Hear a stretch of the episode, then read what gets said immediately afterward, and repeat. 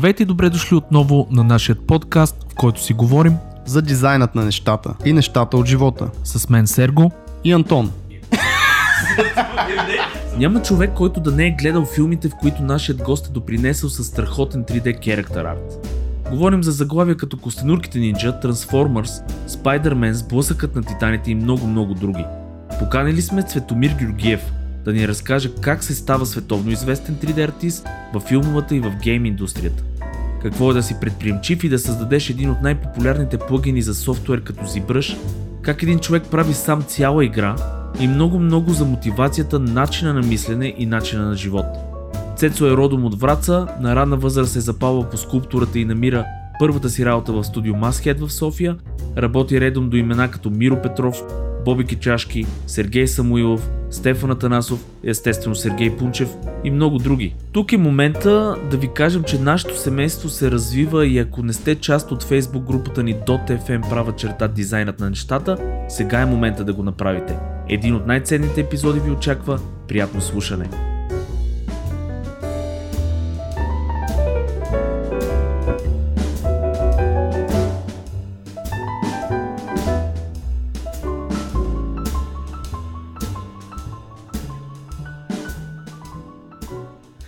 Здравейте, скъпи слушатели на дизайнът на нещата и нещата от живота, както знаете, вашият любим подкаст. Аз съм Сергей, това е Антон и сме поканили... Все едно ще им продаваш нещо, съжалявам, че съм така започна. Без телешоп! Без телешоп, този купец и този космодиск, само за трийсет и пет лева. А, трима сме отново в а, подкаста с небезизвестния, даже би казал легендарният Цецо Георгиев.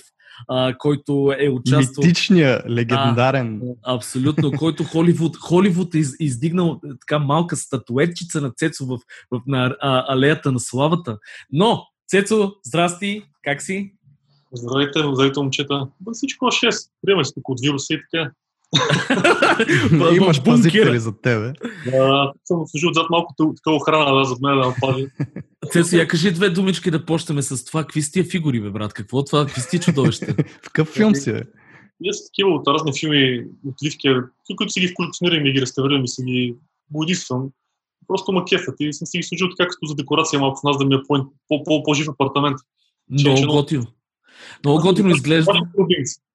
Къде се намират? Къде се намират подобни? Защото то не е оригинал, обаче ти каза, че отливка е, на оригинал един. Да, отливки на оригинали, да. Ами от eBay такива поразни търгове следа с времето и си ги мисъл надавам си, като някой попусне нещо по-интересно и си го взимам. Бас, и си го правам тук, къде идват дали някакви почупени разни или примерно отливката не е обцветена на парчета. Това си ми като хоби отделно от, от, от, от цялата работа и си е много интересно. Колко ти каза, че не знаеш колко са, но аз знам, че бройката е огромна, защото е. Цецо още преди колко, а, няколко години с тебе идвал съм ти така на гости и ти имаше примерно над стотина играчки тогава. Сега колко, колко ли са, никой не знае. Е, че аз не съм всички да ги такова, някой съм ги прием, продал прием сеща. Еми, да. Подбрал съм, не съм ги бръс точност, но съм си подбрал ти. Абе, абе стигат ти. Да, стига, да. Какво са доволятно? Идеално. Дай да почнем от а, това да кажеш две-три думи. Все пак хората те знаят кой си, но да почнем от, а, с две-три думи да се представиш и а, да започнем разговора, може би оттам как изобщо започна да се занимаваш с а, три Д, с скулптинг, с такива неща. Еми, значи да се представя към с Цветомир Георгиев, се занимавам с като работя като три Д артист. В... Работил съм по-скоро по За, гейм, за филмовата индустрия, за гейм индустрията и като фриленс. Като цяло съм това е обикновен човек. Готи бич, да. да. Как започна да се занимаваш?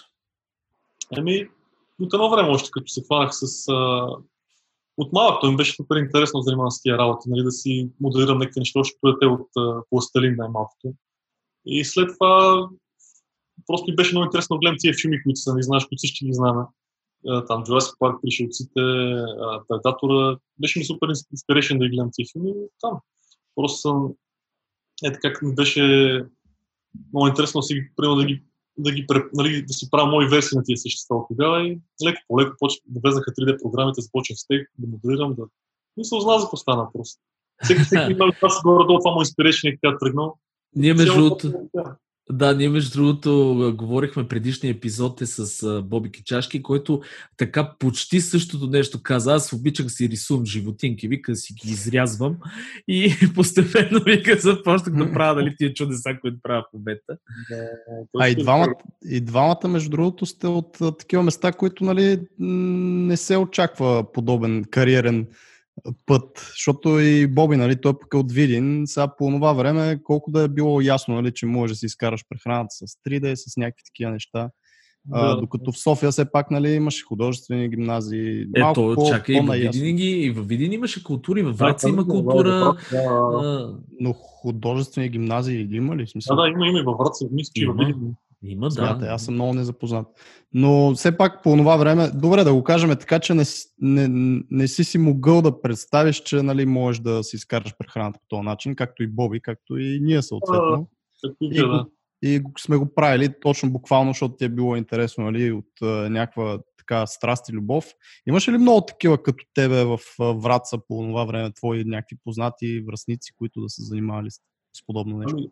Да, познах няколко момчета, но не беха да ти кажа много там. По този край, смисъл, хората повечето от други неща ме по-интересно се занимават. А, аз също съм от този край, така че много добре те разбирам. Ще знам да това да. А, принципно, пример е брат ми, да речем. Той е супер добър, супер много добре моделира, супер добре рисува, но просто още от тогава се хванал. Мисля, самия град предразполага да, да, да, да се занимава с други неща, не точно с а, това нещо. Там малко това като... Нали, по, как да го кажа, не много сериозно гледам от това, да речем. Може би, според mm-hmm. мен. И ето и той приема пример как нали, работива това толкова време нещо друго. Той бил шофьор, бил е охрана, не знам с кой сега след време просто си намира точно какво трябва да бъде и си го продължава да го... Работи го вече и това може да това си изкара прехраната. Така и с повечето хора, които познах там, много добри момчета рисуват много добре, но след това се захващат с други неща и това го, това го, го зарязват, да речем. Но зависи колко се надъхаме, изиска в късмет, нещо. Просто може би е късмет, че тръгнах по, по този начин. Нали, с, а, открих три де програмите. А, нали, може би по-голям, по-повече интерес ме, ме е държал. Още по-силен е бил. При тебе интересно, между другото, е, че ти си абсолютно самоук. Смисъл, а, сам си стигнал до това, което си в момента. А, да кажеш две-три думи за това, защото каква мотивация трябва, примерно, как изобщо започна, нали? Защото ти казваш, нали, аз почнах да се занимавам с три де, ама реално откъде намери материали, някой помогна ли ти, ходил ли си на уроци, е такива неща, примерно.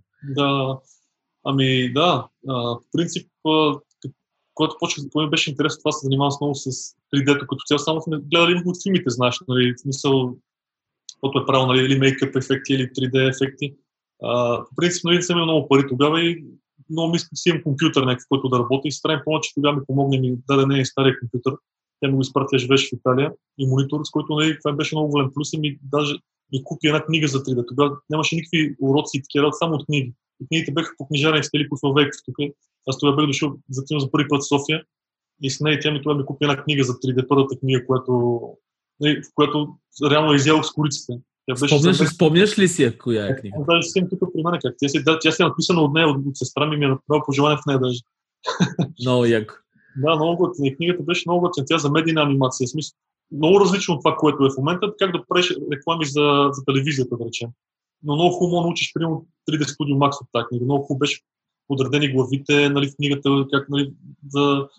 Мисъл, човек има ли желание, нали знаят, има ли желание, ще научи нещо.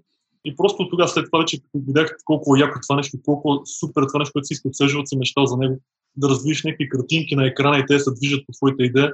Си купих вече нали, други книги, почти там беше на три де Studio Max Библия, тя беше още по-брутална, още по-интересна. Една беше... синя, дето беше в три тома, нали? Не, не, синята е за, за пет, тя се казва Mastering три де Studio Max пет. А... Да. А тая си три де Max Библия, те излизаха мисля до пет или шеста версия, после вече ги претърсят, те са ни тухли големи, които са, мисля, там моите са жълти корици беше и вътре едни жълти страници, още тогава си беше жълти страници, не знам що.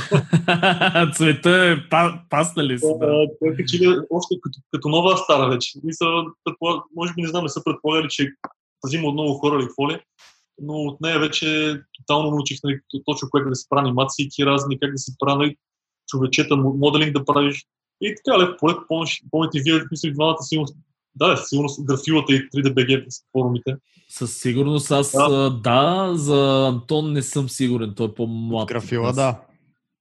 Е, три де би джи-то не си го спомня. три де би джи не, но аз рано никога не съм занимавал с три де, затова не... Нали...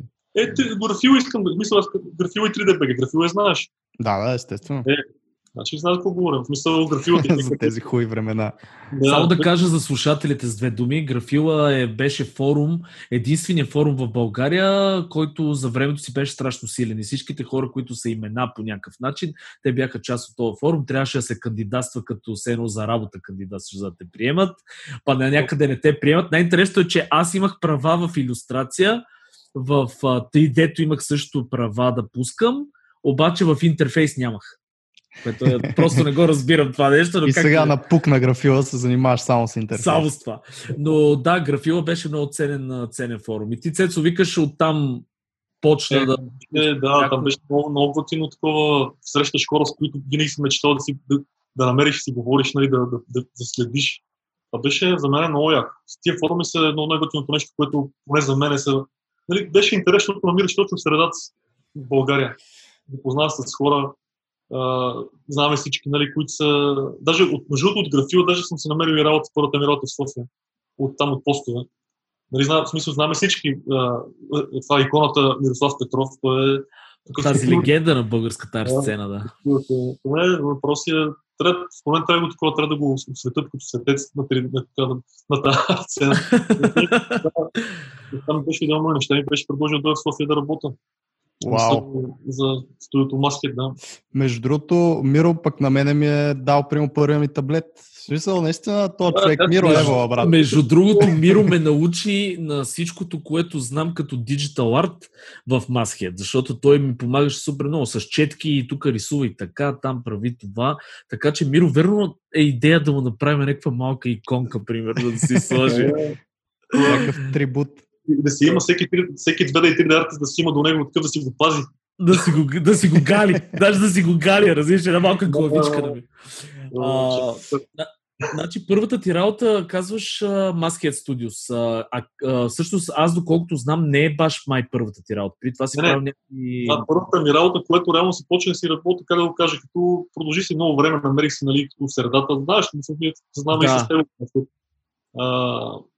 Преди това работех за едно друго студио, бях дошъл за малко в София, може би за около, не знам, шест месеца, но пак беше от графила. Пак беше също, пак хората беха, беха видели, нали, от графила, а, нали, като портфолио един вид. Което и в момента, нали, в днешно време, това не са вече много стари неща, които ви говоря, но а, както и в момента всеки се намира работа от ArtStation, да речем, нали, всеки, който това му портфолио. Да, така, реално от някаква социална мрежа. Да, точно. И така с графила и с тия форми. Беше, да, беше много, много хубаво. Точно шервахме неща един с друг и всеки гледа какво прави, другия помага на трети, на четвърти. Много е готино това, да. Ние всъщност този подкаст и с групата във Фейсбук и там Ралев с Бъдъга и всичко това, нали? То са някакви неща, които се доближават малко или много до тия, фор... до тия форуми, но това, което беше закрито общество, нали, което е с по-малко хора, няма как да стане, за съжаление, в днешно време и сега са малко по друг начин нещата. Но пък е хубаво да се опитваме. Мисля, опитваме се да помагаме, когато можем. Опитваме се да свързваме някакви хора. Опитваме се да правим комьюнити общност. Така че... Да, е, не, вие пък прете перфектно супер яко държа. Мисля, в България е такова нещо. Аз ви казвам, това е много интересно. Точно тези хора, различни неща, кой се занимава да чуеш нещо, да научиш нещо. Примерно ами... е много важно. И да. За България, ясно, че в чужбина, нали, има всеки неща, но за България сме си тук, нали, като общество друго, нали, всяка държава си, нали, света е отворен, всички са, нали, а, всичко е... Но България си е България, друго се чуваме, нали, да всеки да знае... Не знам, поне така го усещам. По-малък е пазара, по-малък е пазара, по-малко хора са сме, нали, в случая. Да, аз не говоря за пазара, по-скоро като че сме българи, да речем, хубаво да има такъв, такова нещо, което вие го правите на български за българи. Е, мерси, Цецо, мерси, опитваме се, това ни е идеята. Нас, това, което също с Антон много ни харесва, е, че се срещаме с такива таланти като тебе, като всичките ни гости, които са били до момента, и това е ценното. Аз лично, аз много винаги съм обичал да слушам истории на, на успешни хора. Това за мен е много важно, как са стигнали до този момент. Да, плюс това за нас с тебе, това е един от егоистичните плюсове, нали, че може да се запознаем с а, такива хора, нали, като Цецо. Вие се познавате, но Uh, и с другите ни гости, нали, които бяха и ще бъдат и така нататък. Така че до някъде си го правим и абсолютно егоистично в този подкаст. Да, абсолютно. Полезна парата, аз мисля да се плафа малко, защото мотивите и двамата, като съм ги гледал, като съм слушал подкастовете. Сега ще готвим въпрос, след така се плафа с вас. Между другото, това е, това е якото на формата, че наистина ние сега с тебе, нали, сме дистанционно, но примерно като ги записваме в нормална ситуация, не в тази световна пандемия и прости да се случват, е яко просто да си седнеш час и половина, наистина такова непрекъснато два часа да си пиеш кафето и да си лафиш с някой. Yeah. А, без, защото ние примерно не може да си гледаме телефона в това време. Някакви такива неща, де просто вече са забравени. Нали? Yeah. И... Yeah, да, това е супер интересно и се готвим. Да. А ти освен в uh, Mashead, нали, преди това си работи по някакви студия, но друга работа работи ли си? Не като не, не три Д, не дизайн, някакви други неща странични? Ами, значи първата ми която, работа, която започна, беше като графичен дизайнер при Чичо в, в, в, в неговото студио. Той има студио, то ателие се води, но врат са за предпечат. То за много неща. Mm-hmm. Специално за реклама, за предпечат. И съм правил на Photoshop и на кой друг визитки, плакати, формуления, такива, такива неща. Това ми беше след осемнайсет години, завърших училище. Веднага, даже може би малко по-рано почнах така от дохода след училище. Но като цяло не съм, не съм имал късмета работа, някаква друга работа, примерно различно от това. Продавач а, в а, супермаркет. Точно, да. Точно това а, ще я да питам, защото ти каза, че брат ти примерно е тръгнал по другия път. Той пък е работил да, всякакви неща. И какво ви е, според тебе, ако трябва да, да посочиш едно нещо, кое ви различава в случая, нали? Защо ти така, пък той така? Ами, тук не знам как е, нали, като според мен по-скоро и на него му е много интересно, той е супер запален, това е супер интересно, но при мен е, може би, много по-силно, да речем. В смисъл, повече, по-ми е интересно това, верно. В смисъл, просто си виждам живота, че само това бих, бих правил тия години тогава. Това ми е било точно по цел номер едно. Мисъл, а брат ми според мен просто му било интересно му е, но не знам, не, мог, не, не, мог, не знам какво му в главата. Ние ще го поканиме, ние ще го поканиме него, защото много интересно. Говорите с него, да. Аз знам, например, как, нали, човек, който е супер талантлив, много време е правил друго и след това намерил точно по поиска. Важното е, че си го е намерил, да. Да. Мен това, което ми харесва, че двамата при вас е малко като нашата история с моя брат. А, различни пътища, обаче рано или късно също си намирате собствения път, което е три Д-то и двамата се занимавате с три Д, с моделинг, с такива неща. Примерно при мен и брат ми, той се опита да учи математика и пак накрая започна да прави, нали, игри, арт. Тоест, за мен някакси имам чувство, че има нещо митично предначертано в цялата работа. Нали? И са, хората почват от нещо, лутат цяла баба и накрая си лендват там, където трябва да бъдат. Но ние ще поканем със сигурност и Жорката, защото той е страшно интересен човек също, да разкаже неговия път, той да разкаже неговите, неговата драма, нали, с първата работа, втората и така нататък. Да. А, Цецо, примерно, мен това, което ми е интересно е, аз си спомням в тип първо в Mashead, аз дойдох малко по-късно от вас, реално. Мисля, че една година по-късно от вас дойдох. Вие вече си бяхте се тъпнали там нещата. Ти реално а, с игрите, а, а, нали, преди това имаше малко опит, си имал с някакво друго студио. Но а, как а, да кажеш два-три съвета, как се учи нещо а, супер ново, защото в Mashead ние нямахме... Нямахме откъде да се учим. В смисъл, един от друг трябваше да се учим и беше нещо, никой не знаеше какво прави там реално. Ако си спомнеш, то беше някакво много такова. Engine се пишеше, па никой не знае какво е Engine. Даже тия, които го пишат вече. И тия, които го писаха и те не знаят какво е Engine. Yeah. Разкажи две-три думи за това. В смисъл, понеже ти самия също си правиш и игра. Yeah. Примерно, как нормален човек, който има някакъв интерес, как е така учи в тази среда, като няма откъде да научи? Ами виж, средното Mashead, по принцип така, което казваш, но беше супер готино студио и супер мисъл и шефа, там беше наско, беше всичко, беше мисъл, аз поне за мен беше много готино експириенс. И за мен, и за мен, това беше, беше най-доброто. Да. И това, че събрал толкова хора на едно место и всички знаеха, нека си беха талантливи, според мен всички си беха, бехме много, много добри в това, което правихме. Беше много готино и може би това е много важно, като ти сам го каза, не знам, това според мен, че човек верно трябва да учи от другите около него. Това, това за мен е най-важно. Винаги, каквото и да правиш сам, нека си няма как го направиш, ако нямаш някой от тебе, който да гледаш от него или той, той ти даде, ти да му дадеш нещо. Защото тогава се обогатяваш най-много като, като опит. Мисля, в Mashead, аз специално точно в мен били така, като някой модира нещо, аз гледам от него, като някой Миро Петров нарисува нещо, аз гледам, уча тук, оттам. И точно така се получава да се обогатиш опита, да мога да направиш, вземеш от това малко, той вземе от тебе, всеки по, по някакъв начин да се, да се развиват. Това ми е мнението за, за това нещо. Мисля, мисля, че трябва човек, който иска да се развива, винаги трябва да работи с някакъв екип. Мисля, поне за начало. Ако или да се опита да някакъв... се обгради с такива хора, най-малко. Да, се опита да се обгради с такива хора. То, нали, да, то малко тъпо му позвучи, но трябва да се обгради с хора, които искат да правят нещо и го правят. Нали, го правят добре, да речем. Тогава ще, ще научи най-много. Това моето мнение. След това, аз след Mashead Nation почнах да работя аз вече за, за филми там с Аарън Симс. Е, това за мен беше още по-яко, защото този човек, той ми даше всеки един фидбек. От него съм го попивал до стотната. Разбираш, той беше толкова, толкова добър за мен, толкова, толкова знаеше какво прави, че всичко съм гледал, какво ми казва и съм научил много неща от него и това ми е помогна пак супер много. Я разкажи малко за това, в смисъл подробности. Примерно, как те контактна Аарън Симс, кой е Аарън Симс за хората, които не знаят, как за първата ти работа, коя беше за филм, е такива неща. Да. Ами, пак от, пак от форум, пак от само чу ZBrush централа. От, той си е форум за ZBrush. Тогава вече бях почна занимава с ZBrush и си качват някакви неща там и той беше и харесал, беше им писал, беше много яко, защото не бях фен пари това. И така и почнахме да ми там, нали, като първият проект, да, като тест нещо да направя, нали, за някакъв филм, направил скепсиса и така изключително си работихме доста време. Много, нали, знаеш, мисъл, той портфолио там, то, доста неща направи. И си направих стил на работа, покринал, направих си точно пайплайн, как да работя, кое, как, мисъл, научаваш много неща. Как да си бърз, как, кое, кое, кое, кое е нужно да го, да го претупаш, да речем, кое е нужно да го наблегнеш, мисъл, кое е по-важно от другото, как да си представиш модела, как да го осветиш, да скриеш нещо, което знаеш, че не е толкова важно да се вижда. И, и, си, и точно ставаш много бърз работа си, да речем, имаш някакво качество, което е доволно. В смисъл, върши работа за това нещо. Кой беше първият ти филм, който участва? Реално, а, твой модел? Да, беше Clash of the Titans. Те са няколко там модели за него. Те са то доста време продължително. Всъщност Кракена май беше твой, нали? Така то големия изглед. На Кракена, да, там тялото прави. Голата беше на друг артист. Но там е съвместно по Кракена, защото един правеше едно, друг друго.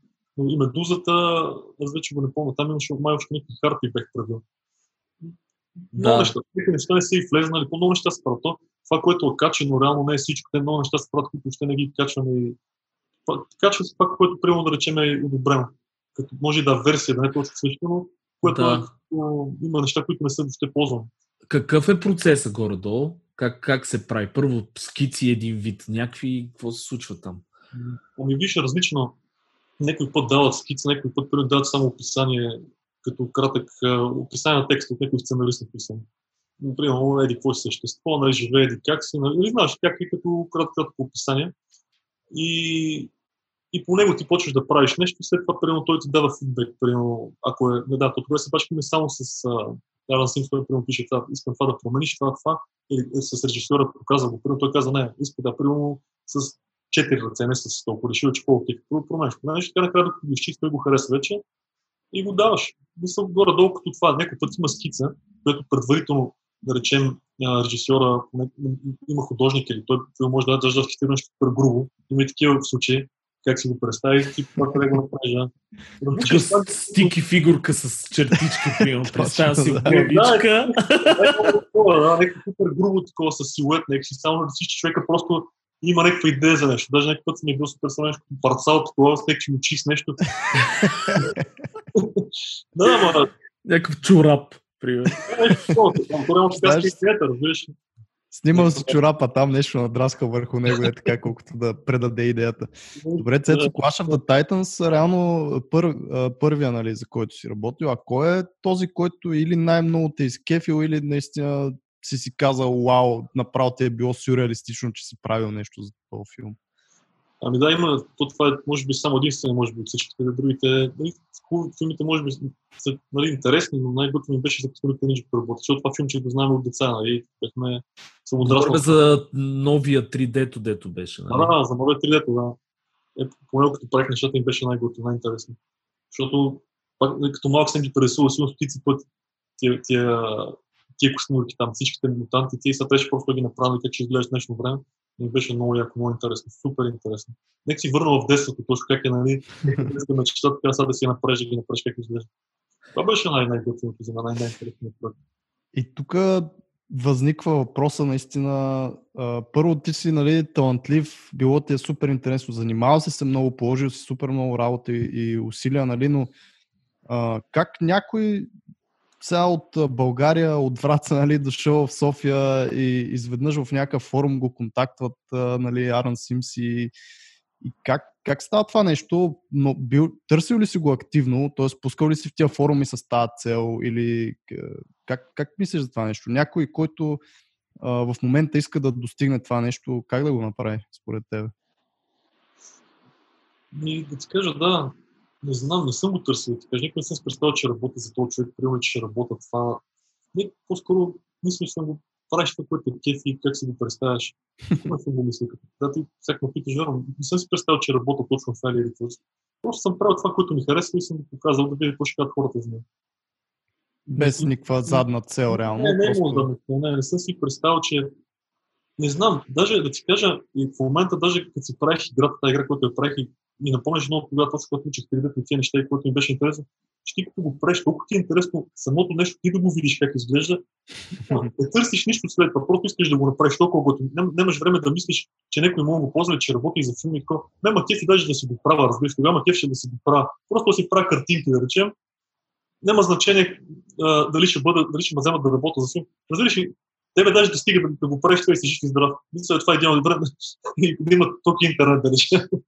Това ти е предостатъчно. А, а вече, като имало, нали, човек, като го харесал и като ми е дал, нали, възможност да работя, било още някакъв плюс, който не си го очаквал, да, че някой ще, ще иска да, да, да ги вземе тия неща и да работи за него. Не съм, не съм го очаквал, честно ти казвам. Не съм... Смятай. Аз тук ще се включа, между другото, с слушайте епизода с Боби Галеро също, защото Боби Кичашки, Борислав Кичашки, защото да. Той каза абсолютно същото нещо. Той каза точно това. Аз не по никакъв начин не съм а, се, а, нали, целял да се рекламирам, просто си правя моето си нещо, моите си картинки и наистина с любов, когато се случват нещата, тогава се вижда. Ако е самоцелно, а сега е много по-лесно. По наше време с Цецо и с Боби беше много по-трудно, защото имаше два форума, а сега имаш всичко. Имаш ArtStation, имаш където спамиш, те хората, нали, ще намерят по някакъв начин и се някой ще хареса. Но тогава не беше така. Но въпросът е с любов, когато се подхожда, просто винаги си личи. Това е идея. Да, това Бобчо, добре, мисъл, аз така го сещам, аз просто го правиш както кефи и не знам, ти си доволен даже да го направиш да изглежда готино. Дали ще работиш после, не го правиш с цел, че ще бъде някъде, че някой ще го види или просто го правиш такова такива. Много готин. За мен е така. А, я кажи така с две-три думи, кои филми горе-долу си работил. Нали? Те знам, че са адски много, защото ти мисля, че направи, не знам колко модела направи. Супер много модели беше направил за си, почти всичко, което е излизало, но кои сте така по-емблематичните филми, по които си работил? Пак, нали, то, който няма кеш, Костенурките, който го казах, после Денят на независимостта правих. Пак е интересен филм, малко, който съм гледал. Пак беше интересно, правих някакви модели за него. Правих една кралица там голяма в филма, който е на филма. А, други емблематични, те не са и много, които ма кефа, да речем, лично.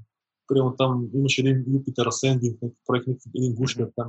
Green Lantern за зеления фенер. Това, това, това не ми харесва. В смисъл, аз даже никога не съм ги гледал. Те са ясни, разбираш. Мисъл, не знам, вече казвам, че стъпи филмите, но просто... Да, да, ти си имаш да, просто, да. Си харесваш някакви неща, това си е твоето, както каза, от детството, от нещо, което е кефи и други неща, да, които са да, по-скоро да. Работа. Да, по-скоро това е работа. Примерно за Трансформърс правих там два робота, които Трансформърс беше хубав филм, не са много майски. Тоест, първата и втората чатър, че може би и третата беше готина. Ми мен едно и две си ме кефът най-много, да. Да, еми е тия два са най-яки, да. Втория особено много ме кефиш. Аз съм си фенче на Шая Лебаф и за това. Да. Аз си спомням, Цецо, един път ние ходихме с тебе да гледаме всичките един филм, по който ти беше работил. Сега не мога да сета кой точно беше от всичките, но много ми с кефи седяхме накрая да гледаме надписите, за да видим твоето име. И тогава беше много яко, защото наистина така твоето име го видяхме в, в целия списък, защото, нали, знаете, след филмите, драги ни слушатели, как тъкат едни списъци с шест хората, да, които са работили. Ние седяхме тогава да, да гледаме на Цецо и наистина беше там вписан в, в кредица, което беше много яко. Това как, как те кара да се чувстваш? В смисъл, то е ясно, че те кефи, но важно ли е за теб по някакъв начин? И да, отначало беше много интересно, се пак. готино да знаеш, че пак нали си бил част на някаква малка част, колко ще дава в този целия процес. Но после, да ти кажа, не е било вече толкова важно. Притръпваш, викаш, вече филми. Не, не притръпване, по-скоро все пак си пренасищаш малко от работа. Мен пак така беше ми по-интересна работа, не толкова ще пише накрая на филм. Даже не пишат, но просто кеф и го направи да видя, че е използвано. Или самия процес на правенето, да речем, пак е много я. И с времето това ти кажа, много вече не ми... Поне не знам, за мен, може би тези неща не са толкова важни. Дали му пише, дали му пише, дали ще се видя някъде, дали ще го... Важно е най-много да му кефи работа и си работа и да ми е спокойно човек. Нещо може би всички въжи за вас въжи.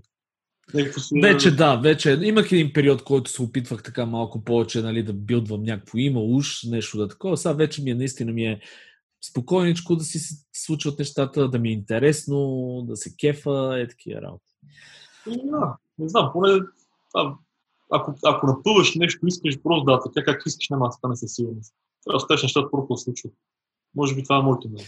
Мен точно това ми прави впечатление и на тебе, и на Боби, на, на историите, че сам казваш, нали, че не си го търсил и това е точно това ненапъване, за което говориш. Защото има много хора, които пък а, сега нали, си казват такива оф, то Цецо, ебати късметлията, аз тук се опитвам и се бутам навсякъде и пиша на Аарън Симс и не знам си на какви хора постоянно нали, да ме вземат.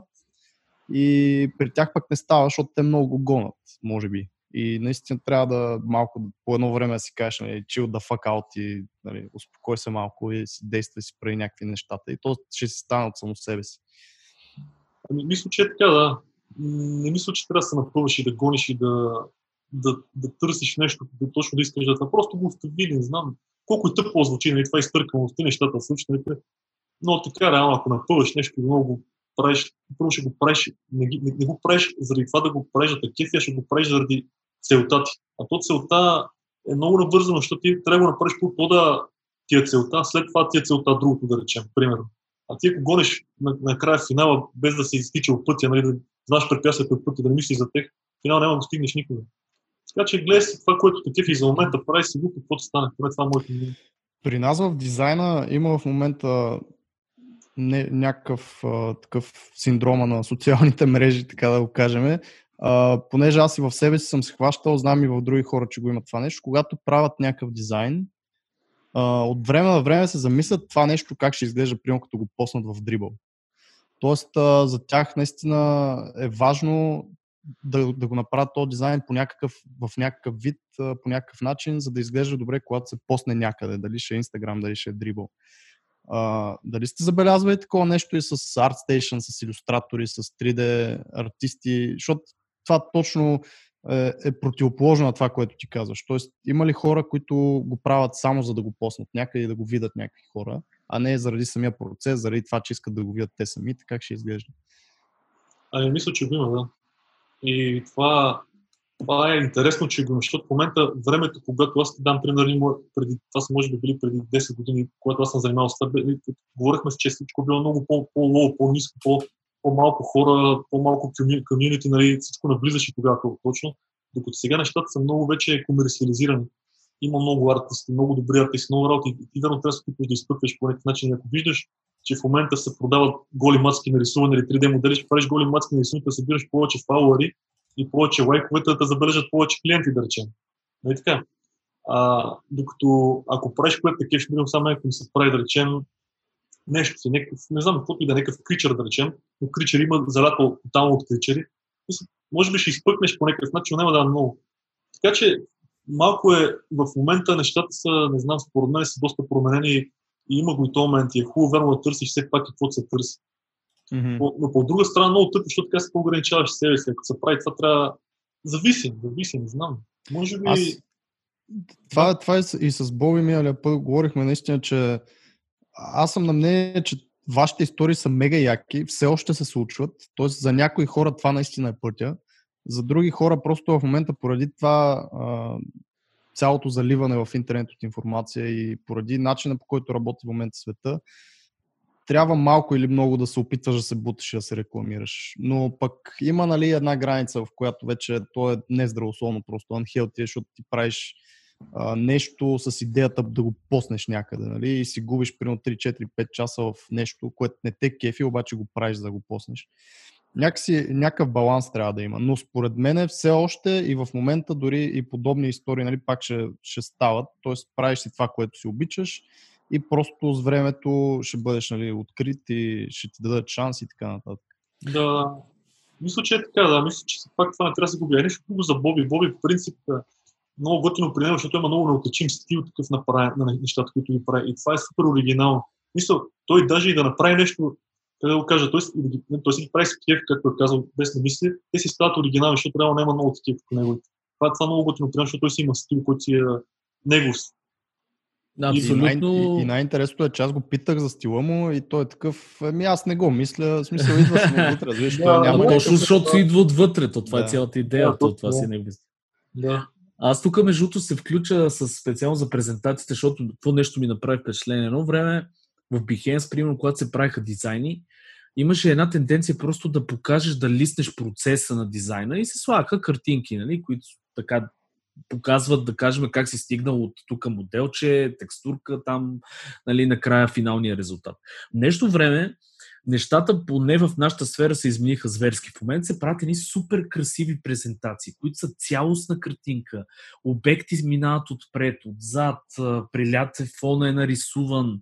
Нали? И се отделя много повече внимание върху това нещо и примерно презентацията, аз по себе си го виждам, по нашото студио го виждам, презентацията показва три, всъщност четири екранчета от това, което ние сме правили, примерно от петдесет, не показва реално технически неща, които биха били интересни за хората, които я гледат тази презентация, но пък е много красиво оформена. Ай кенди. Ай кенди.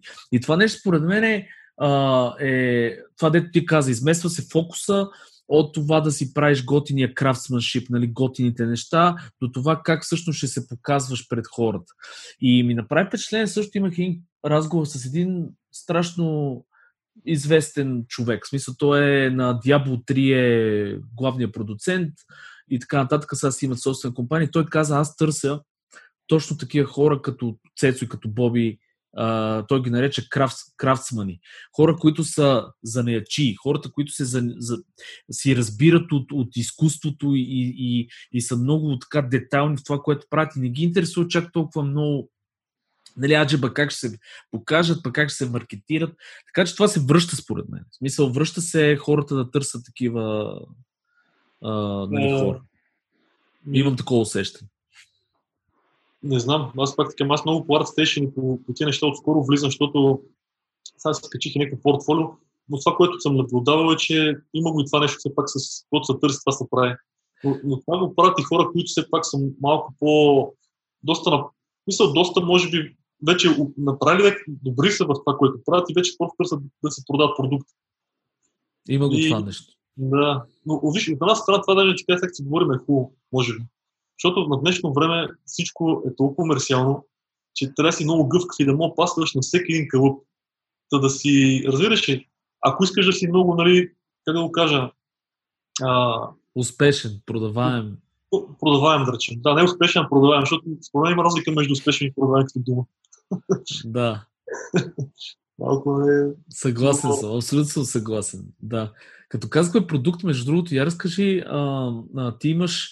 Едно от нещата, които много ме кефи в тебе, това е, че ти си супер предприемчив и правиш собствени продукти. А, аз мога да кажа, че ние още никога не сме правили собствен продукт. Много хора, които познавам, не са правили. Примерно Миро има книги, което си е собствен продукт. Но ти имаш два много успешни. Един е uh, Human Z Builder, което е софтуер реално. И другото е една игра направи. Разкажи малко повече за тия две неща. Как почна, как ти дойде идеята, какво се случи с тях? Да, ами, за плъгина то, за хората, който е Z-билдъра, принципно него ми дойде идеята, който работех за, примерно, за Аарън Симс, понеже някъде по средата ми беше интересно, всеки път, ако правя някакви хора, видите различни, които са и кричери, ами е по-лесно, ако си някакъв генератор, направен си, който си ползвам някакъв бейсмеш, може си, и спрямо имаш някакъв човек, приемал мускулес, генерирам си човек и почвам да, да си го обличам в дрехи или седи после там, брони, или някакъв старец, или някакъв разрешили жена. И оттам идеята просто си направи като тул за създаване на, на, на хора, на хай-поли модели, които само си ги генерираме и си ги със слайдери си ги променим като, като пропорции. И така направих си го леко по-леко това нещо в свободното време и после реших да го пусна и да го продам две хората, как ще го, как ще го и как ще го приемат доста добре. На всеки има трябва нещо подобно в случая. В ZBrush да си имаш подобен тул, в който си генерираш хора и си го ползваш. И така, направим това нещо, почна си го развивам и си го... И, и то си върви реално, апдейтвам си го и хората са доволни. А как се справи с програмирането? Защото ние знаем, нали, смисъл, че това са две отделни неща. Аз си спомням, че ти тогава сам си менажира всичко, намери си програмист. А, то, това е интересното, как ти просто хвана, деца казва, от нищото имаше идеята да направиш софтуер и направи софтуер. Софтуер плугин, да речем, плугин към ZBrush. Да, образно казвам. Да, пак се изпрограмиране, то не може да стане. Ами първата версия на плугина беше без програмиране, беше просто една сцена в ZBrush, която имаш, нали, а, няколко неща, които някакви, как си кастомизираш Photoshop, може да си наредиш някакви менюта и някакви работи и да си ти е като, нали, знаеш, кристам сцена с модели. Да. Реши да го апдейтна по друг начин, да може да се хора да може да правиш пози, да може да правиш кристам твой си човек, да го добавиш към тия хора и да си може да го променеш него спрямо другите хора. Прямо правиш си, нали, някакъв човек мускулес, кастомизираш го да бъде някакъв кричер, връщаш го в плугина и той вече пак ползва всичките други туга много напрежа, че за него си да дебел като твой човек, кричера, да речем, там каквото иде. И просто леко по-леко с пак от Pixologic от сайта, един програмист, който там работи в uh, Pixologic, си заговорихме с него едикво си, той реши ми помогне човек с някакъв, защото му се изкипва на плугина, даже го имаше, беше си го взел още преди да такова и почне ми помага, просто с него ми пише, когато аз си го преправям, по приночки аз да програмирам там, в този скрипт се води. То много готино, много, много интересно и така някакви неща го питам, той ми дава кода, аз си го добавям, друго си променям. И така и се развиха нещата и си го направих плугинчето. Аз да направих още някакво, има са и за глава, има и за ръка, примерно. И си, си интересни. Мисъл, аз ги направих точно тази цел за хора, които на днешно време да, да е неудобно, да, да не трябва да правят всичко от нулата, защото на днешно време знаем, че нещата... Почти време... не се правят от нулата, да. Много да, реально. И времето, времето е най-важно в случая. Мисъл, ако искаш върна да работиш някъде, всеки ще ти да някакъв много кратък срок, колко и си добър, ако не се справиш на време, търси то, който ще го направи горе-долу добре за по-малко време. Времето е много важно. И така. А за играта, по принцип, ти му пита, пита за нея. Не знам тя дали е успешна, честно казано, но това най- най-голямото нещо, което съм направил за три години, съм го правил нон-стоп. Почти всеки ден. Аз направил такова... Там е много, много сложно. Там е вече, трябва да си вече много, много побъркан. Я само да кажем... Как, да. Каква е игра? А... Коя е играта? Къде Коя, да мерят играта? Какво се прави? Ами играта First Person Shooter, тя се Glaucoma.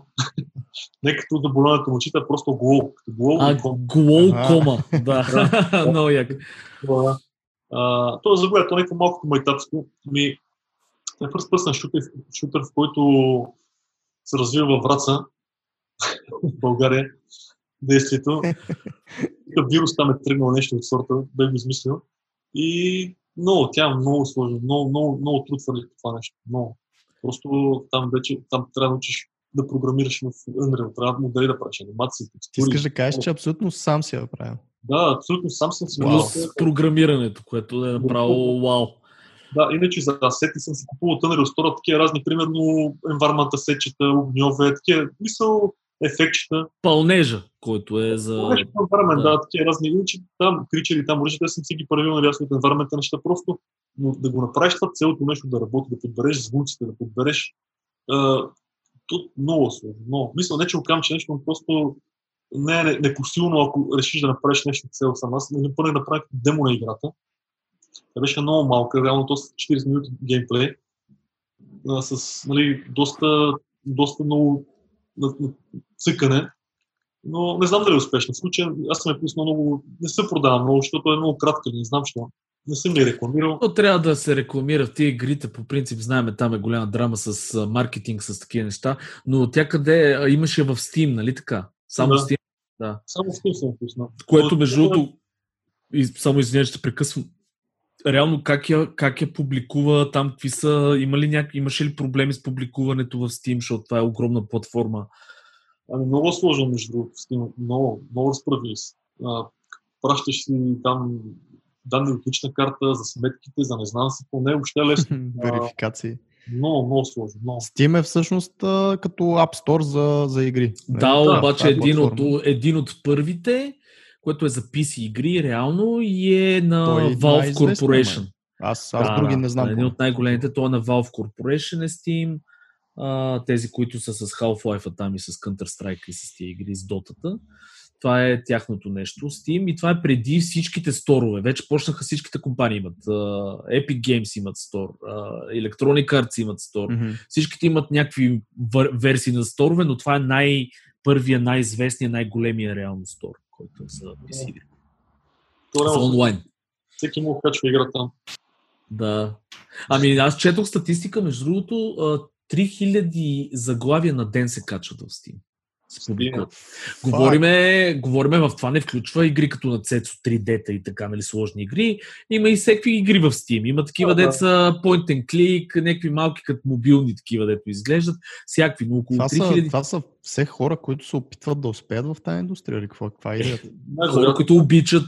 Не, има и хора, които, да, хора, които обичат това, което правят, или им е страст, искат, но да, с цел да продадат нещо. Това е нормално. Конкуренция като Upwork се едно за дизайнери там с индийците, да се бориш нон-стоп. Много е, нашата индустрия е много, за съжаление, много агресивна, много успешна, но много трудно се, освен тия мастодонтите, които продават, нали, големите студия, тия вече малките инди девелопери, там е много трудно. Ако нямаш пъблишър зад гърба, става сложно. Цецо, като говорим за игри, а, да кажеш, понеже да имаш страшно голяма гейм кариера. В смисъл в гейм индустрия. Работи си в геймлот, работи си в много компании, които са, а, нали, свързани с това. Да разкажеш, примерно, каква е разликата между филмите и игрите? Реално? Ага. И разликата то доста, все пак за гейм си е модел за игра, за филма си е модел за филм. Примерно разликата е, че може би по принцип като дизайн, да ги измислиш, няма голяма разлика. В смисъл, знаме, че има характери в игри, които са супер яки, които може да се сравняват всички характери в филмите. Но разликата за мен като цяло е единствено, че ако правиш за гейм, трябва да правиш лоу поле модел. Което там, техническо. Трябва да, да имитира, да, сено реализъм. Да, има много по-такива ограничения. В смисъл, това е едно, един модел просто хай поле, другия е лоу поле. Това е като цяло. Иначе ти кажа, разлика някаква огромна няма. Мисъл, защото на днешно време знаеш, че игрите търсят точно филмово усещане. Мисъл, имитират много, искат максимално да се приближат до истинското, максимално да са, да са реалистични. Така че моделите си сета, се същи. Няма да голяма разлика. И като дизайн пак по същия начин. Може би разликата е, зависи като си ти правиш игра. Примерно, ако играта е по-стилизирана, ясно, че трябва да гледаш някакви неща, са по-видими, по... трябва да си представиш на екрана как ще изглежда, колко е, колко ще е големо. Докато с филма, нали знаеш, то са... Винаги, ако истински филм, ако не е стилизиран някакъв анимационен филм, те снимат хора, най-вероятно кричера трябва да с детайла на човек, нали, примерно. Не мога да му да скеваш много големи очите, иначе не се вижда на екрана. Това е като разлика. Просто за игрите трябва да се образяваш с екрана и с големината на това човек, който трябва да вижда, нали, като детайл. Защото е по... по-отблизо гледаш, по-малко е... Това като цяло. Това пак е до стила на играта, пак казвам. Ако правиш артистична игра, най-вероятно, според мен няма никакво значение. Правиш просто как би изглеждал реално едно същество, подобно на човек, да речем. Без да се образяваш с някакви неща. А за ей ар, ви ар, нещо, как, раз, как мислиш ти? Интересно ли ти е? Ами, следиш да. ли тия неща? Какво се случва? Ами да, много интересно. Даже моята игра мисля да я правя за ви ар точно от начало, но разбрах, че се взима някакъв кит, който е такъв девелопмент кит за ушкан за ви ар. Беше малко по-сложно да търся това. Не мога директно с ви ар да, да си правиш игра. Mm-hmm. Но много ми е интересно, но за девелопване на такова нещо за игра на ви ар, приема бих се най-го, защото много виж, че докато тестваш, докато правиш цялото нещо, постоянно трябва, ако правиш сам човек, ако нямаш тестъри, може да забудат очите. Мисля, постоянно трябва да преиграваш, преиграваш. И си, а вие разнаме, че пак не е много, много щадящ. Даже никак. Да. Не, не е стигнал до там, че да можеш цял ден да си сееш и да, да. С очилата. Нали? А пък и всъщност а, все още не, няма такъв адопшън на тази технология. Тоест много малко хора имат а, реално адекватни ви ар сетове и, и могат да си позволят адекватни ви ар сетове. Нали? Не говоря за телефона да си го сложиш в някакъв кашон там и да, да гледаш. Така че то по-добре, че си избрал, нали, този път за играта, освен, нали, че е малко по-лесно за девелопмент. Всъщност, все още не, не мисля, че ще се стигне до толкова хора, нали, колкото всичките, които имат пи си-та, нали, макове и могат да си играят нормално. Още няма да стане плеер там Ready One, какво беше. Ready One, да. Да. Ready Player One. Според мен ви ар наистина изпревари. Абе, още му е рано като технология. Малко е. Аз мисля, нещо... че ей ар ще е малко по-интересен в бъдеще. В смисъл да можеш да, да, да добавиш към средата, в която си в момента нещо, което, нали, не е там. Тоест не е в изцяло да се потопиш в космос или в някаква друга атмосфера и среда, а по-скоро с тези телефони, с камерите на лаптопите и така нататък, да можеш да си добавяш някакви неща. Със сигурност има къде да се развива. Аз, Цецо, не знам дали си виждал новото демо на Unreal Engine uh, пет. Ли се водеше това с хиперреализма, което беше с една мац, където да.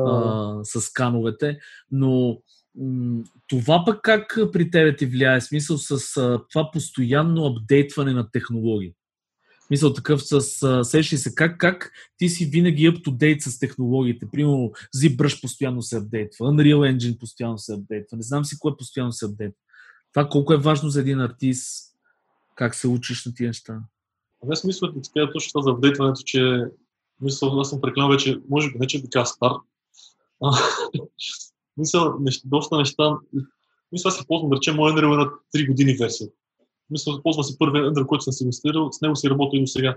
Но да ти кажа, в Unreal е супер сложно. Там не можеш да сменеш версии, като в Max или в ZBrush. Ако направо са една игра, това си е така по принцип. Значи, една игра в някаква стара версия на Unreal, отвори сега същата игра в нова версия на Unreal, нищо няма да работи почти. Защото те сменят много неща, те не сменят само някакви опции, които са, как ти кажа, някакъв, добавят някаква на опциите, сменят стари опции, като махат, сменят старите, като ги махат и ги слагат с нови. И те реално сега като си направил примерно с някакви нодове, си написал там Visual Scripting с някакви нодове, те вече всичко е стрито, липсва и даже не мога да намериш кое откъде. Всички игри, които излизат, ако се прави сега на Unreal, се прави на стари версии, и след като излезе играта, вече почват нова версия, иначе няма шанс да минат на тая. А, и най-вероятно ти кажа, аз не знам и дали ще мина на нова версия, защото първо, а, мисля, че колко ще е на мозъка на човека, пак казвам, аз мисля, че съм вече не, не стар да речем, но като минеш някаква възраст, не си там на двайсет години, да всичко ти попива толкова лесно мозъка и ти. Интересно е, но не мога да запомня всичко, не мога да помниш Unreal.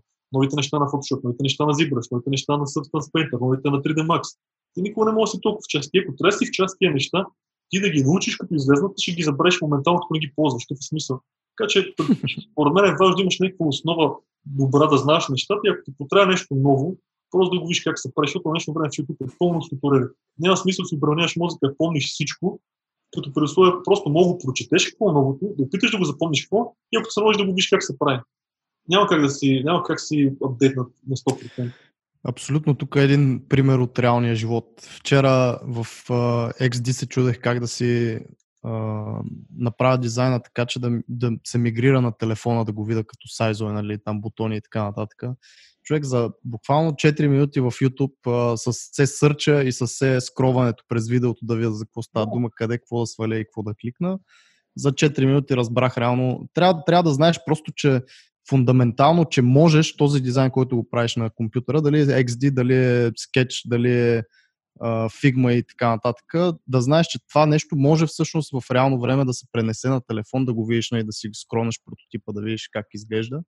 И вече оттам самата техническа част, как точно става, кои точно бутони и кои менюта трябва да натиснеш да се случи, е one search away, нали? Да, точно така. Аз да ти кажа даже пример, колко е тъпо, не знам то да е тъпо и колко ще поручи. В смисъл, все пак е, и, аз мога да го казвам, че е игра. Независимо, че е кратка, че е чист пет минути, направо се ме целата от YouTube. Ако, ако искаш, целото ми е YouTube. Всичките неща, които съм ги научил, са били в YouTube. Трябва трябва ми нещо, пиша го веднага го намира. Мина поне десет някой го направи как става. Трябва ми друго, всичко е, абсолютно всичко е в YouTube. Той е втория най-голям search engine след Google в момента. Да, между другото, тези два Google го купиха. Обаче, между другото, и ние правиме игричка, ама още не обявявам нищо, защото нашето е тестове. Ние за първи път правиме нещо такова. Мобилка правиме, мобилна игричка две де. Обаче, абсолютно Цецо, което го каза човек, аз в момента се опитвам да си го кода това цялото нещо. А, намерих, примерно, трябва ми бутоните, да кажем, вътре в игричката, според сайза да се Респ, нали, респонсив да е. Гугълна го, един пич, точно за това е направил клипче за около минута и половина и е казал, тук пиши това, там напред това, тук дни това и си готов. Да. Така че на нещо време е супер лесно, човек, ама супер лесно. Тук... Дали сърча на, примерно, просто пишеш в Google, сърча нещо си, пак някой някъде го оправил и искал да му каже как да се направи. Мисъл, толкова лесно нещо, сега в момента да направиш нещо, просто има желание.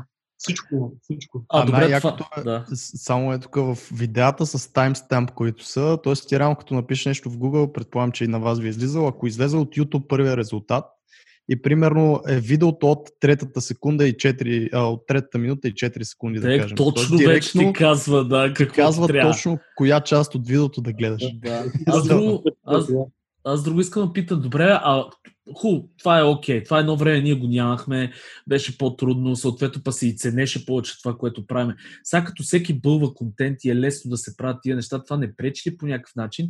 Или по-скоро пък сега не трябва ли хората да се концентрират върху дизайна си точно, върху тия неща, не толкова върху техническото? Ми, аз не знам, човек, ама за мен нещата вече много са...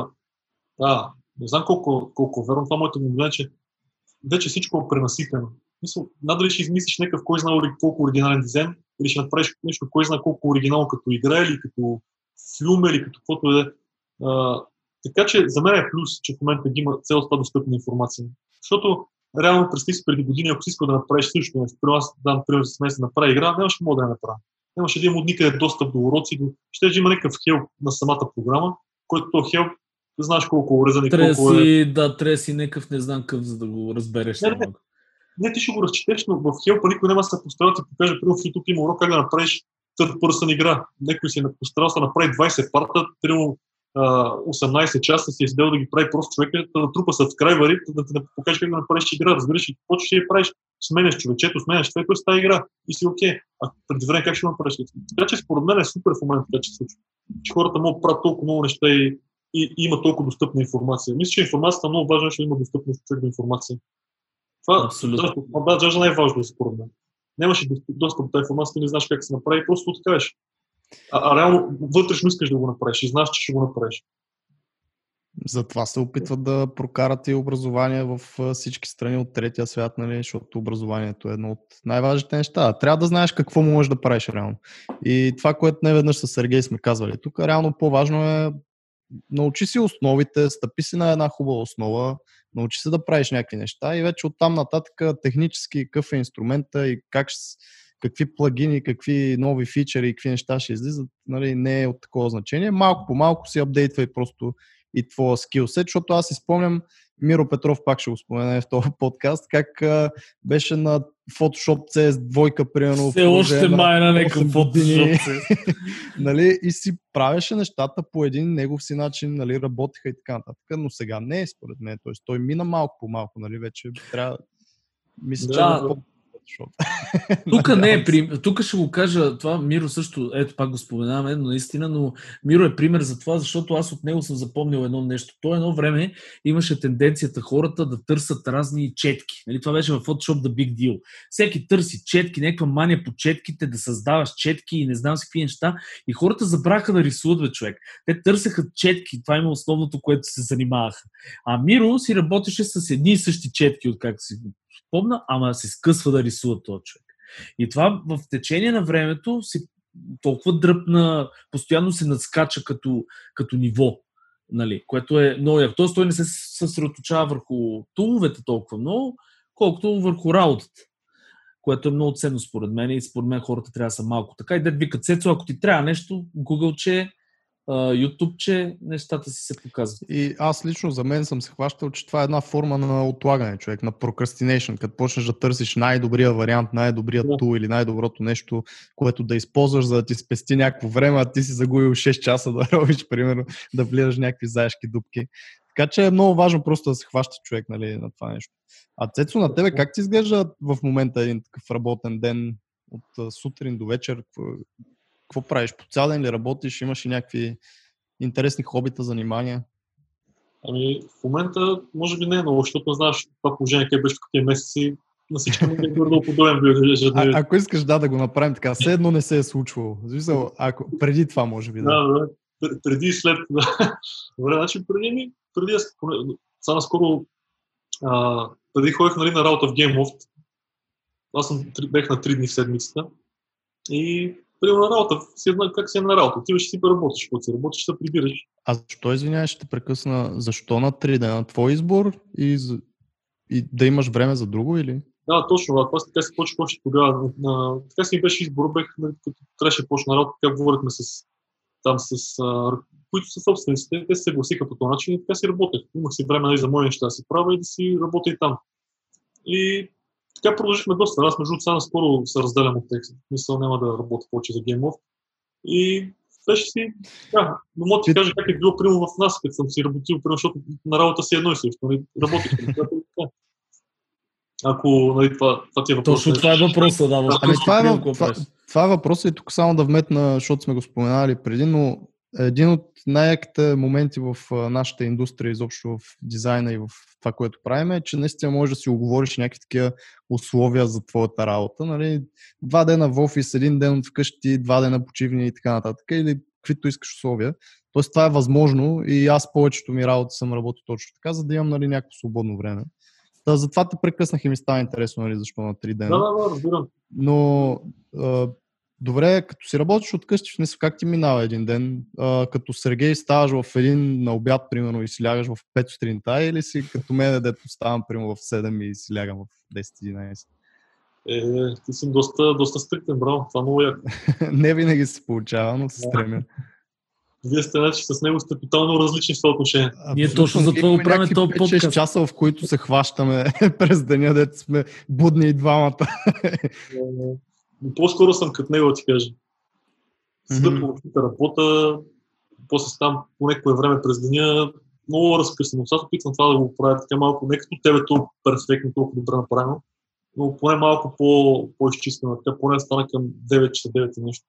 И как ти кажа, ставам си, почвам си правя моите си неща там и си списък, че какво трябва да се направя. Сега трябва да се прави един курс за животни, пак такъв за създаване на хора, за, за само че мешен животни, различни видове животни, те се получат всеки кейс изкривени, uh-huh. много интересни. Имам си списък, правя си по него нещата, подновявам си го малко, приемо, опитвам се да, да прави това и да се прави по-малко продължението на играта, която се прави. Мисъл, mm-hmm. как гледам да ги съчетам нещата, че правя един ден, ако другия ден се прави приемо друго. Та да ми я...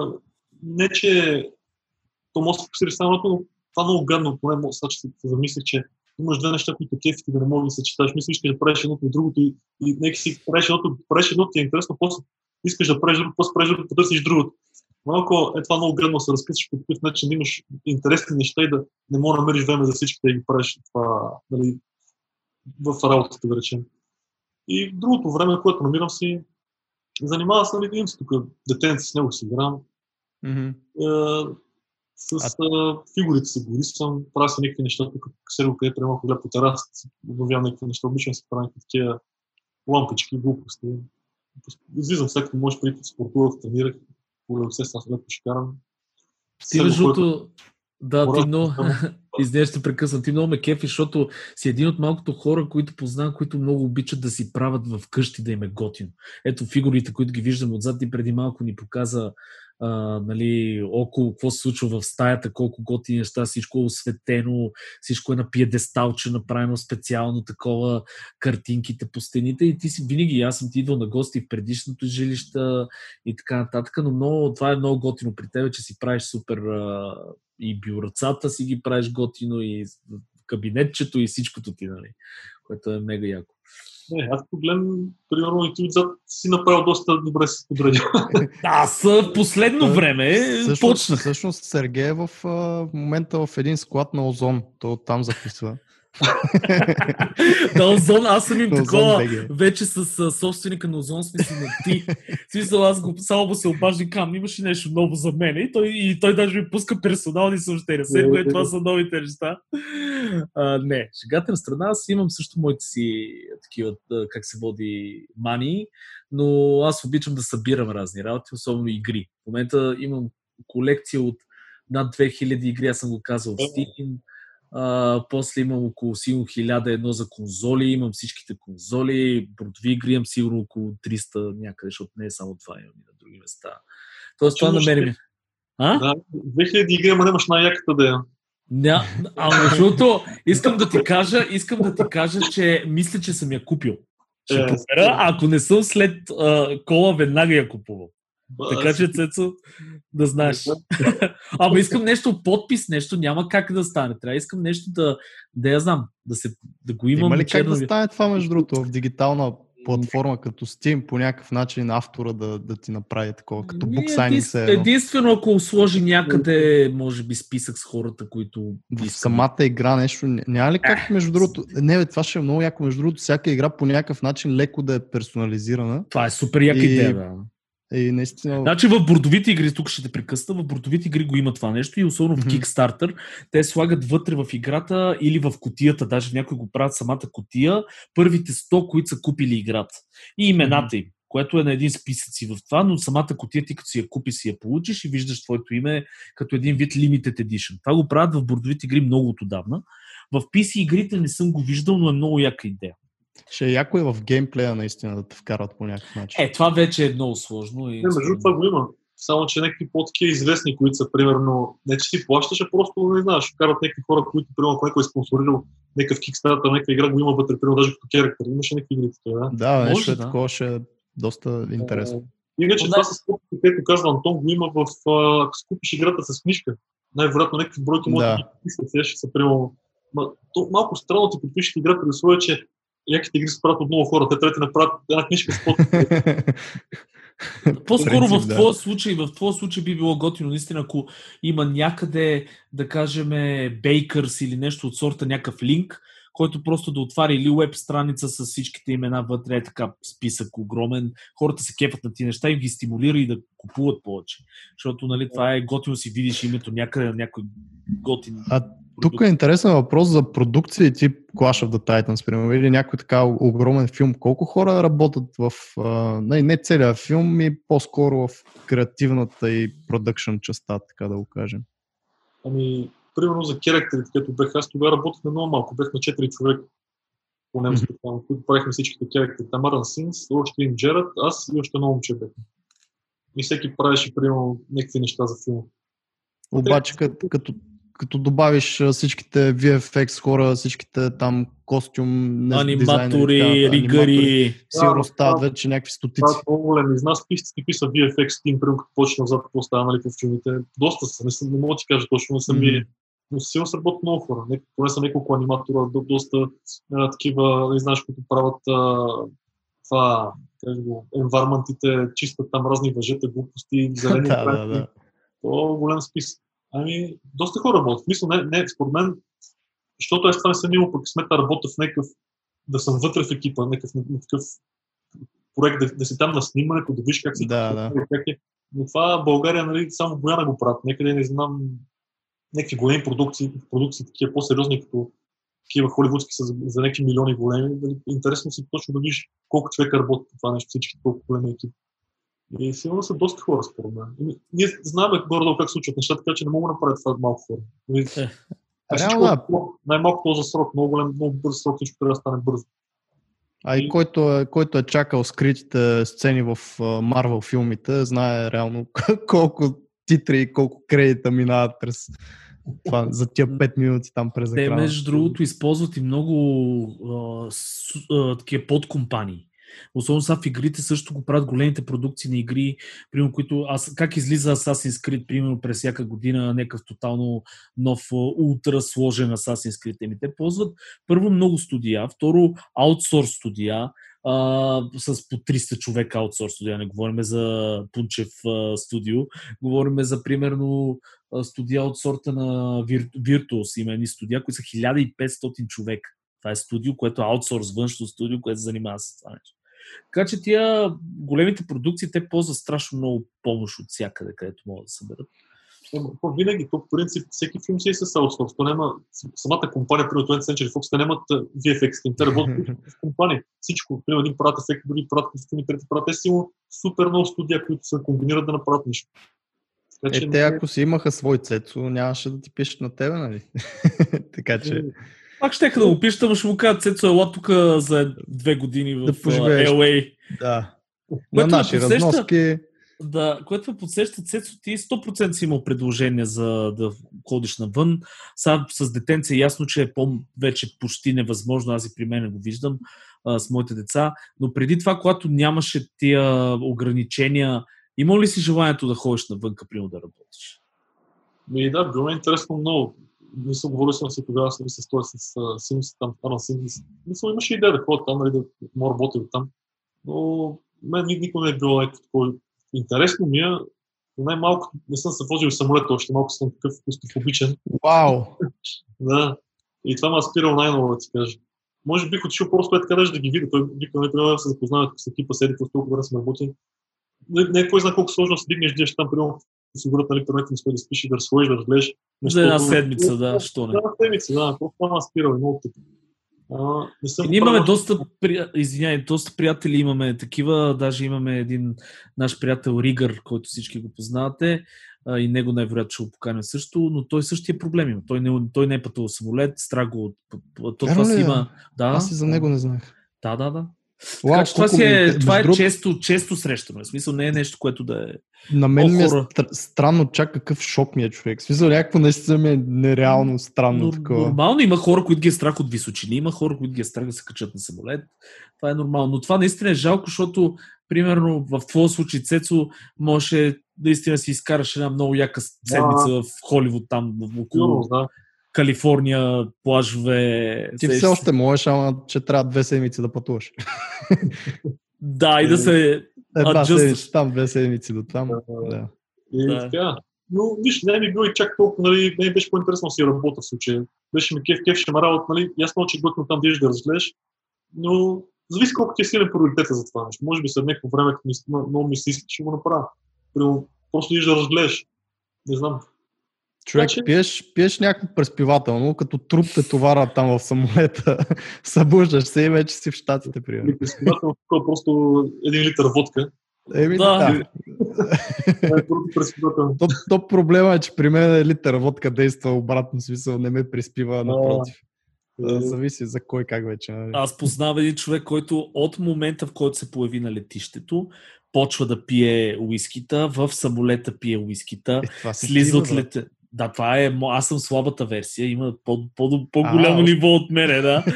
А, което и, и то човек, това му е кефа, разбираш, той като се качи си почва едно пиене човек.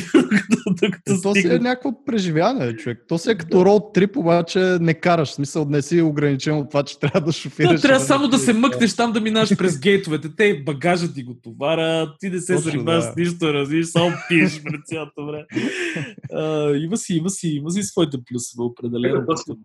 Най-малкото трябва не и за работа, просто си правиш някакви почивки и обикаляш някакви места. Това, това бъде ограничението и не може да се печен. Ти как почиваш?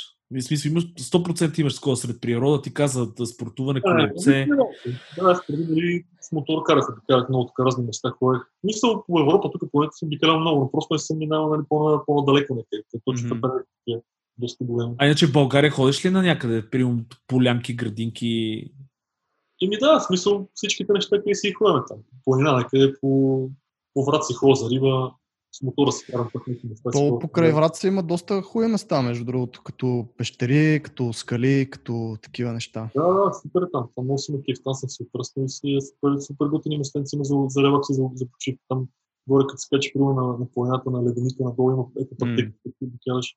Има там Божия мост, едно место, едни такива много интересни скали. Много си, много си е хубаво. Ако трябваш нагоре към Видин, примерно има... Това ли пак тази посока? Да, да, да. Белгачишки скали, там горе може да се качи до до Дунав, до Видин да се разкръщаме много между Видин, така че нарича и градът, но градичето е супер хубаво. Просто държавата не така, че те са се учили неща. Видин е, аз баща ми от Видин и аз там съм изкарал половина си детство. детство. А, и девството половина си да, половина сега, нали? Но идеята е следната, че в Видине страшно си го спомням с романтика, така, защото там галерията съм посещавал много, парка е жесток, Дунава дед викаш ти с дигите. А, много готино место е, наистина тази част е много хубава, за съжаление икономически, а, нали, в момента знаме, че малко е по-притеснено там и то това е заради наистина държавна простотия повече. Да, да. Но си супер.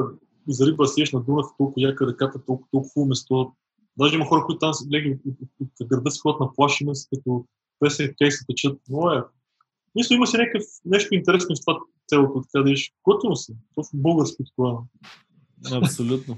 Мен чак ми се допътувам и се по някакви такива места, като ви слушам сега как разпратите, не се ебавам наистина, чак ми така и да ми е сега да фана да отида някъде. Много е, ако аз така бих при Сърго една година и при Боби, Боби, нали, оттам грър, който е от Видин, и така по Видин си върват даже коробчета, такива спират си. Много, много е. Има ресторант, кораб, ресторант има. Кораба, да. Да, това е много яко.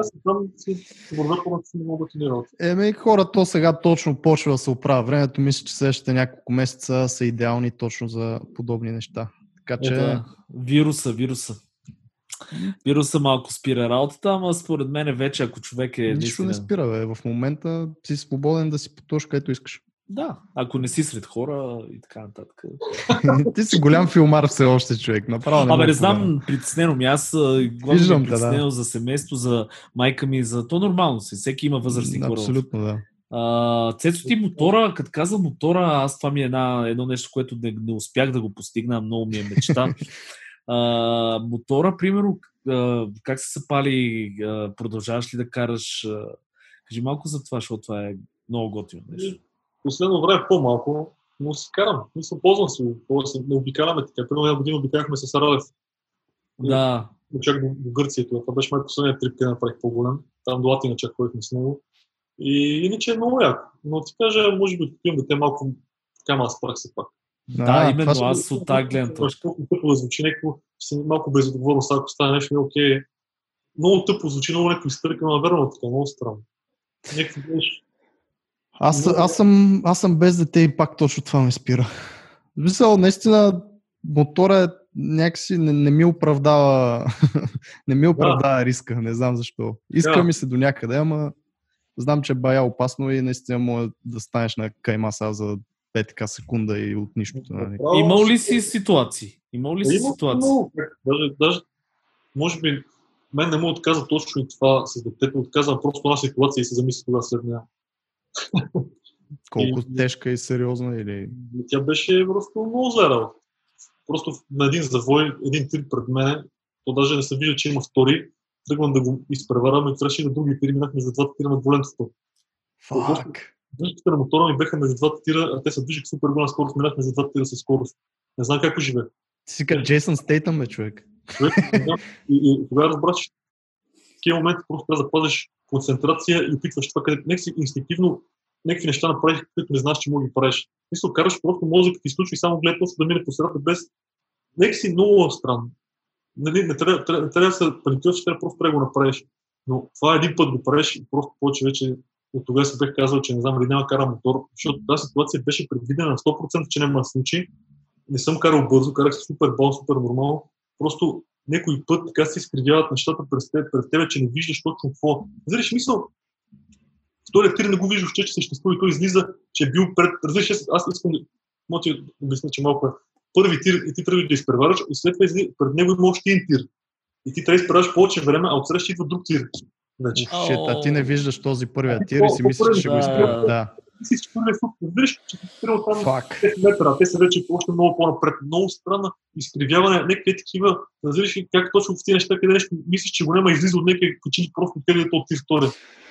Ами те повечето неща в, така, на пътя, нали, до голяма степен не зависят и само от тебе и то там идва и проблема, защото ти колкото е сигурен в себе си, колкото и да внимаваш ти, нали, винаги може да има някой, който не го, няма такива... Обаче, какво нещо е мозъка, аз това Цецо го разбирам, защото аз съм имал такава ситуация с колата а, и а, просто виждах как, как се блъскам вече с, с колата и се разминах за някакъв тотален косъм, но всъщност истината е, че мозъка в такива ситуации, когато наистина вече си детска трябва да те спасява, да се спасяваш от нещо, мозъка започва да работи на някой много страна. Времето се забавя, имаш такова чувство, но повече се изчиства какво да, да се направи, супер си концентриран точно какво трябва да се направи, което смятайте какво нещо е всъщност човешкия мозък реално. Еми, това някакъв инстинкт според мен и той го усеща и знае какво следва. Ти даже не го знаеш какво следва, той знае по-добре какво ще стане, ако не го направи това. Може си го, някакси ти го изигра целото в главата и просто и кажа, не пипай, тук ще го оправя. Ти просто дръж волана, дръж. Стой ми, вервай. В смисъл, не съм сигурен, че стане, но дай пробваме. Ама и така, с тия мотори, с тия работи. Да, и мен това му отказа. На Антоне, къде ти кажеш за мотора, че но и кажеш, че те страхи такова. Човек, на, на светофар съм бил и кола до мене минава и му удря кръка, човек. Чакаме да се отваря за друга кола, разбираш. Мисля, просто един късет късет такива на телефона му удари човек по кръка и кръка ми се беше извъртел. Просто как се дърва се отваря от страни до другата кола. Така че, така че на мотор трябва да си готов. Мисля, трябва да си знаеш, да, окей, качвам се, готов съм всеки момент нещо остане. И това супер безотговорно да ти кажа. Поне за мен. Мисля, всеки хора може, нали, човек може друг да кара мотор, просто това моето мнение.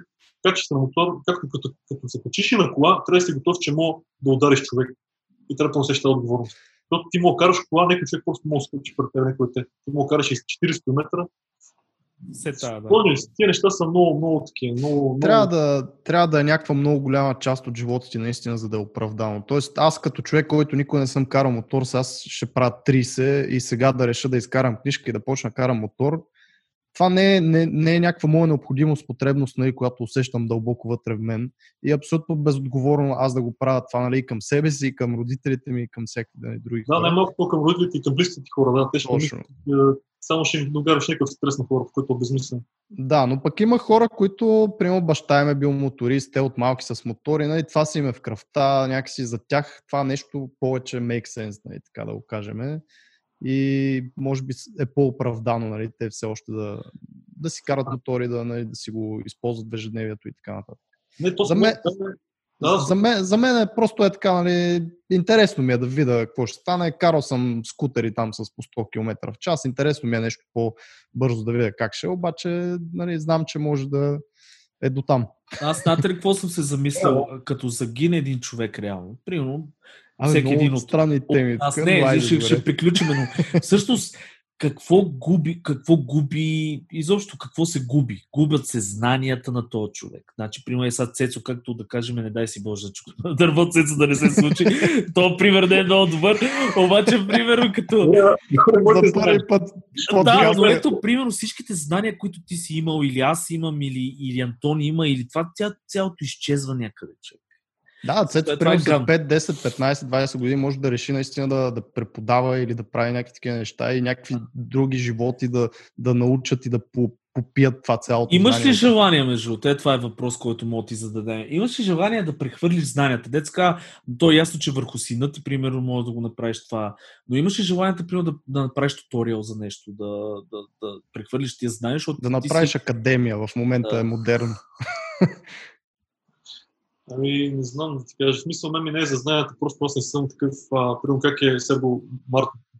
И това малко трябва да си имаш менторство, така да мога да обясняваш. Аз не съм много такъв. В смисъл, не знам. Може би, ако някой се интересува, бих му казал някакви неща, но да преподавам, да обяснявам. За мен не знам. Много е... По-скоро бих направил нещо за мен си интересно, отколкото да преподавам. Малко mm-hmm. преподаването, може би, не знам каква е цялата цел на цялото, на цялото нещо. Ако искаш да прехвърлиш знанието или просто ако искаш да направиш да изкараш пари или... Не знам, нямам съм идея. Но сега самите знания, ако мога кажа, че някакви знания, може би, ако някой се интересува, мога му кажа някакви неща, но чак да преподам. Не, не, не, не, това си е човек. Не е твоето, да. Да, по-скоро Зна... бих това нещо друго. Значи аз едно ще ти кажа, Цецо, че значи първо, че ти знанията си ги имаш и то баял, то целия опит, нали, всичко това може би не си си го избистрил за себе си като знания, нали, да някакъв а, такъв карикулъм, обаче реално ги имаш и както всичко при тебе до сега е стало, не си го напълно, не си го търсил и това може би след време просто ще си дойде да, от някъде да, и може би да стане да, непринудено. Да, така, просто да... всичко си до време сега. Да, абсолютно. И до как го чувства човек вътрешно, това е. Да, така. Цецо, аз, Сергей, ако има някакви последни въпроси, но от мен благодаря ти много, че дойде да си полафиме. Много як разговор стана, много, много интересен, особено към края там нещо отидохме, завихме некъде трябва. Но, но като цяло беше много полезно според мен, така че ти благодаря, нали, че, че се съгласи. Знаеш... Чисто, чисто, чисто как технически говорим, аз не бе беше ми когато беше спорил с много леки пичове, така че... Мерси, Цецо, значи аз също искам ти благодаря, братле, знаеш, че винаги ми е кеф да седнем да си лапиме, ти за мен си така почитания, ти за мен си едно от най-големите имена тук в нашата индустрия, така че продължавай с готината работа, апдейтвай ни с яки неща, бъди себе си, а, кефи се и така. Е, но си ако... така, между другото, знаете, мисля, което говорим, аз да ви кажа ясни неща, в случай си говоря вас ночами, вашата гледна точка не период, така че е готино и за мен беше полезно цялото нещо. О да, то това е реално плюса на разговора, че се вадят някакви а, неща от различни гледни точки, но ако имаш някое нещо да споделяш, примерно да апдейтваш хората, нали, с тези тулове, примерно, които правиш, може да, да ни пускаш и на нас. Там нашето общество в групата също ще им е интересно, защото има три де-та, нали, които се занимават и така нататък. Тъй, че сме на среща. Окей, okay, хора. Последни думи, Антоне, финални? Финал, край. Тотала финито. Чао, чао, хора, беше чао, много приятно.